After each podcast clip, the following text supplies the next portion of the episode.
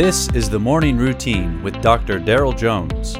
Morning Routine is a daily devotional podcast for those who are raising, educating, and growing the next generation.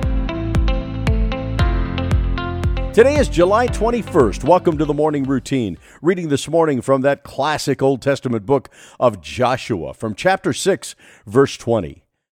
So the people shouted, and the trumpets were blown. As soon as the people heard the sound of the trumpet, the people shouted a great shout, and the wall fell down flat, so that the people went up into the city, every man straight before him, and they captured the city. One of the most famous accounts of conquest in the book of Joshua is that of the city of Jericho. It was hardly a battle, for God's instruction on how to attack made little military sense. God's people were to march around the city for six days, and on the seventh day, after seven times around the city, shout and blast the trumpets. Imagine the faith required to follow through on this unconventional instruction.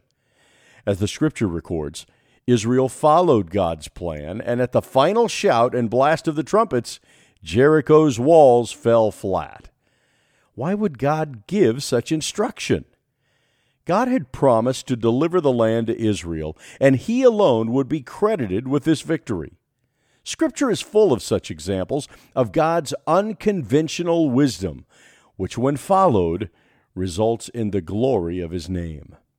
And think about the yielding and the faithfulness of Joshua, who was a military man at heart, but refused to fight this battle his own way. He was obedient to simply march for six days around the city, and on the seventh day to blast the trumpets. As followers of Jesus, we do not blindly follow the conventional wisdom of the world, which exalts power and prestige and pleasure above all. Rather, we submit ourselves to the wisdom of God, having faith that as we obey Him, success as God measures it will follow. In addition, there's great courage in simply following God's lead in your life, even if it means taking another lap.